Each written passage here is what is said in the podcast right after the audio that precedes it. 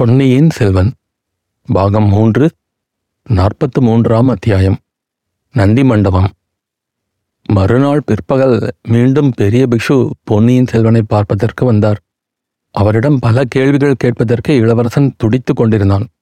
சின்ன பிக்ஷுவிடம் அவன் கேள்வி கேட்டு விவரம் அறிந்து கொள்ளச் செய்த முயற்சிகள் பலிக்கவில்லை. ஐயா எல்லாம் குருதேவர் தெரிவிப்பார் என்று ஒரேவித மறுமொழிதான் திரும்ப திரும்ப வந்தது. குருதேவர் வந்ததும் இளவரசே இப்போது உடம்பு எப்படி இருக்கிறது? என்று கேட்டார். ஐயா உடம்பு என்னை மிகவும் தொந்தரவு படுத்துகிறது எதற்காக சோம்பி படுத்திருக்கிறாய் எழுந்து ஓடு. குதிரை மேல் ஏறு. நதியில் குதித்து நீந்து. யானையுடன் சண்டை போடு. வெறுமனே படுத்திராதே என்கிறது வயிறும் வெகு சுறுசுறுப்பாய் இருக்கிறது. சின்ன பிக்ஷு கொண்டு வந்து கொடுத்த உணவெல்லாம் போதவில்லை. ஆச்சாரியரே இத்தனை நாள் நான் கடும் சுரம் நீடித்து நினைவு தவறி இருந்தேன் என்பதையே நம்ப முடியவில்லை. தங்களுடைய மருந்து அவ்வளவு அற்புதமான வேலை செய்திருக்கிறது என்று சொன்னான் பொன்னியின் செல்வன். ஐயா உடம்பின் பேச்சை ரொம்பவும் நம்பிவிடக்கூடாது. சுரம் தெளிந்ததும் அப்படித்தான் இருக்கும். கொஞ்சம் அசட்டையாயிருந்து இரண்டாம் தடவை சுரம் வந்துவிட்டால் உயிருக்கே ஆபத்தாக போய்விடும். குருதேவரே என்னுடைய உயிருக்கு வரக்கூடிய ஆபத்தை பற்றி நான் அவ்வளவாக பயப்படவில்லை. தாங்கள் கவலைப்படவில்லை சரிதான். ஆனால் இந்த சோழ நாட்டில் உள்ள கோடி மக்கள் சென்ற நாலைந்து நாட்களாக எவ்வளவு கவலைப்பட்டுக் கொண்டிருக்கிறார்கள் தெரியுமா? நாடு நகரங்கள் எல்லாம் அல்லோல கல்லோலப்படுகின்றன சின்னஞ்சிறு குழந்தைகள் முதல் வயோதிகர்கள் வரையில் கண்ணீர் விடுகிறார்கள். ஐயா தாங்கள் சொல்வது ஒன்றும் எனக்கு விளங்கவில்லை. ஜனங்கள் எதற்காக அவ்வளவு வருத்தப்பட வேண்டும்? ஒருவேளை நான் இந்த சுரம் குணமாகி பிழைக்க மாட்டேன் என்ற எண்ணத்தினாலா? சூடாமணி விகாரத்தில் தாங்கள் எனக்கு சிகிச்சை செய்து வருகிறீர்கள் என்று தெரிந்திருக்கும் போது ஜனங்கள் ஏன் கவலைப்பட வேண்டும்? இளவரசே தங்களுக்கு ஜுரம் என்பதும் தாங்கள் சூடாமணி விகாரத்தில் இருந்து வருவதும் ஜனங்களுக்கு தெரியாது. இந்த நகரத்தின் மாந்தர்களுக்கு அது தெரிந்திருந்தால் இந்த விகாரத்தில் இவ்வளவு அமைதி குடிகொண்டிருக்குமா? மதில் சுவர்களையெல்லாம் இடித்து தகர்த்து கொண்டு அத்தனை ஜனங்களும் தங்களை பார்க்க இங்கு வந்திருக்க மாட்டார்களா? அன்று காலையில் தாங்கள் கடலில் மூழ்கி விட்டதாக செய்தி வந்தபோது இந்த நகரின் மாந்தர் எழுப்பிய ஓலத்தையும் பிரலாபத்தையும் தாங்கள் கேட்டிருந்தால் ஏன் இந்த விகாரத்துக்குள்ளேயே அன்று காலை கண்ணீர் விட்டு கதறாதவர் யாரும் இல்லையே. பொன்னியின் செல்வன் கட்டிலில் எழுந்து உட்கார்ந்து குருதேவரே என்ன சொல்கிறீர்கள்? எனக்கு ஒன்றும் விளங்கவில்லையே. நான் கடலில் மூழ்கிவிட்டதாக செய்தி வந்ததா? எப்போது வந்தது? யார் அத்தகைய பயங்கர செய்தியை கொண்டு வந்தது? எதற்காக? என்று கேட்டான். யார் கொண்டு வந்தார்களோ தெரியாது. ஒரு நாள் காலையில் அந்த செய்தி இந்த நகரமெங்கும் பரவிவிட்டது. தங்களை இலங்கையிலிருந்து கோடிக்கரைக்கு ஏற்றி வந்த கப்பல் சுழல் காற்றில் அகப்பட்டு மூழ்கிவிட்டதாக ஜனங்கள் பேசிக்கொண்டார்கள்.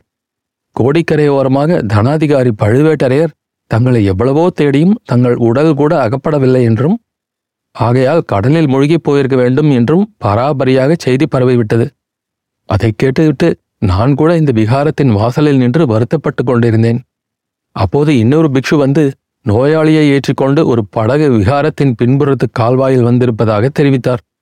நான் உடனே வந்து பார்த்தபோது படகில் உள்ள நோயாளி தாங்கள்தான் என்பதை கண்டேன். பிறகு மூன்று நாட்களாக சிகிச்சை செய்து வந்தோம். நேற்று தான் தங்களுக்கு நினைவு வந்தது. ஆச்சாரியரே என்னை படகில் ஏற்றி கொண்டு வந்தது யார்? சொல்ல முடியுமா? ஒரு இளைஞனும் ஒரு யுவதியும் படகு தள்ளி கொண்டு வந்தார்கள்.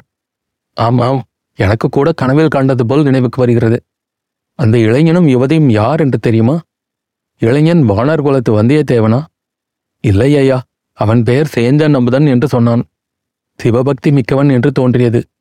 பெண்ணின் பெயரை நான் அறிந்து கொள்ளவில்லை. தேகதிடமும் மனோவலையும் வாய்ந்தவள். அவள் யார் என்று நான் ஊகிக்க முடியும். கோடக்கார பூங்குழலி தியாக விடங்கரின் மகள்.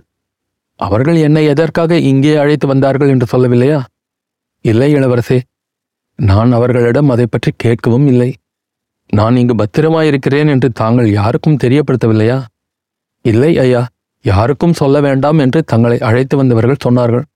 தங்கள் உடல்நிலையை முன்னிட்டு சொல்லாமல் இருப்பதே நல்லது என்று நானும் எண்ணினேன். ஆச்சாரியரே இதில் ஏதோ சூழ்ச்சி நடந்திருக்கிறது. என்னை சிறைப்படுத்தி கொண்டு வரும்படி என் தந்தை மும்முடிச்சோழ மகாராஜா கட்டளையிட்டிருந்தார்.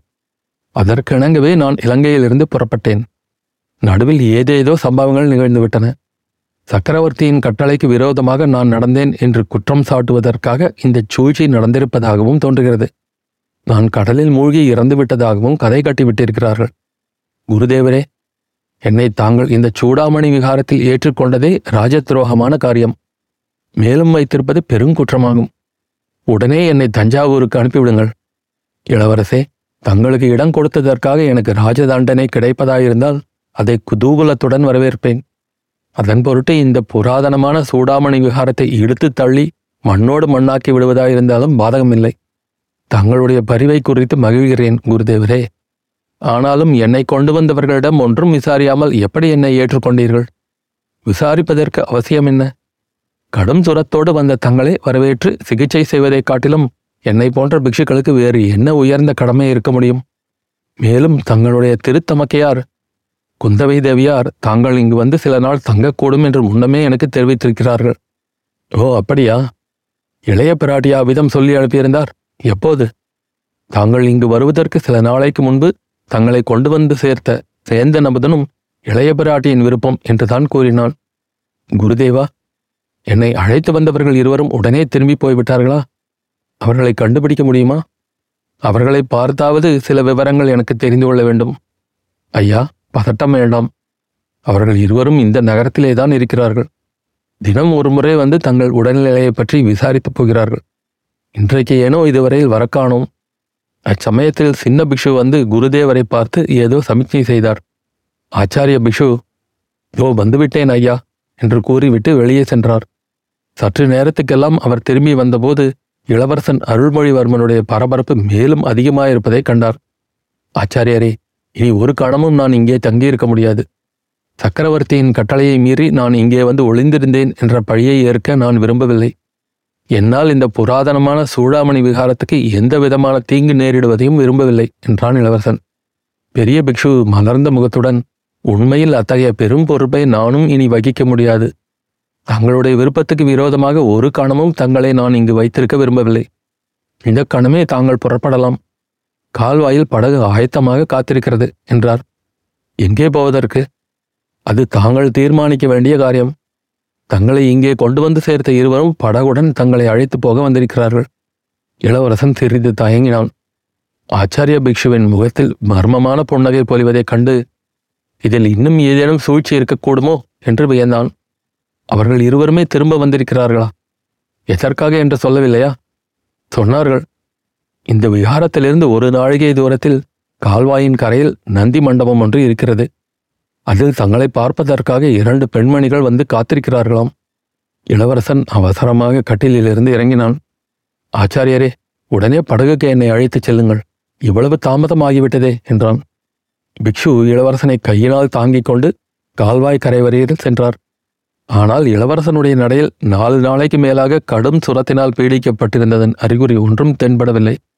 ஏறுபோல் நடந்து பொன்னியின் செல்வன் கம்பீரமாக வருவதைக் கண்டு தேந்தனமுதன் பூங்குழலி இருவருடைய முகங்களும் மலர்ந்தன. அருள்மொழிவர்மன் படகில் ஏறி உட்கார்ந்ததும் பிக்ஷு அவனை பார்த்து ஐயா தங்களுக்கு ஏதேனும் சேவை செய்ய வாய்ப்பு கிடைத்தால் அதை இந்த சூடாமணி விகாரத்து பிக்ஷுக்கள் அனைவரும் பெரும் பாக்கியமாக கருதுவோம். தாங்கள் திரும்பவும் இங்கு வந்து ஒரு வாரம் தங்கி உடல் வலிவு பெற்று போவது நலம் என்றார். குருதேவரே நான் திரும்பி வருவேன் என்றுதான் தோன்றுகிறது. இல்லாவிடில் இவ்வாறு மற்ற பிக்ஷுக்களிடம் சொல்லிக் கொள்ளாமல் அவசரமாக புறப்பட்டிருக்க மாட்டேன் என்றான் இளவரசன். படகு நகரத் தொடங்கியதும் சேந்தன் பூங்குழலி இருவரையும் மாறி மாறி பார்த்து இக்கால்வாயின் வழியாக நீங்கள் என்னை அழைத்து கொண்டு வந்தபோது நீங்கள் தேவலோகத்தவர்கள் என்றும் சொர்க்கத்துக்கு என்னை அழைத்து போகிறீர்கள் என்றும் எண்ணியிருந்தேன். என்னை ஏமாற்றி விட்டீர்கள் சன்னியாசி மடத்துக்கு கொண்டு போய் சேர்த்தீர்கள். போனால் போகட்டும்.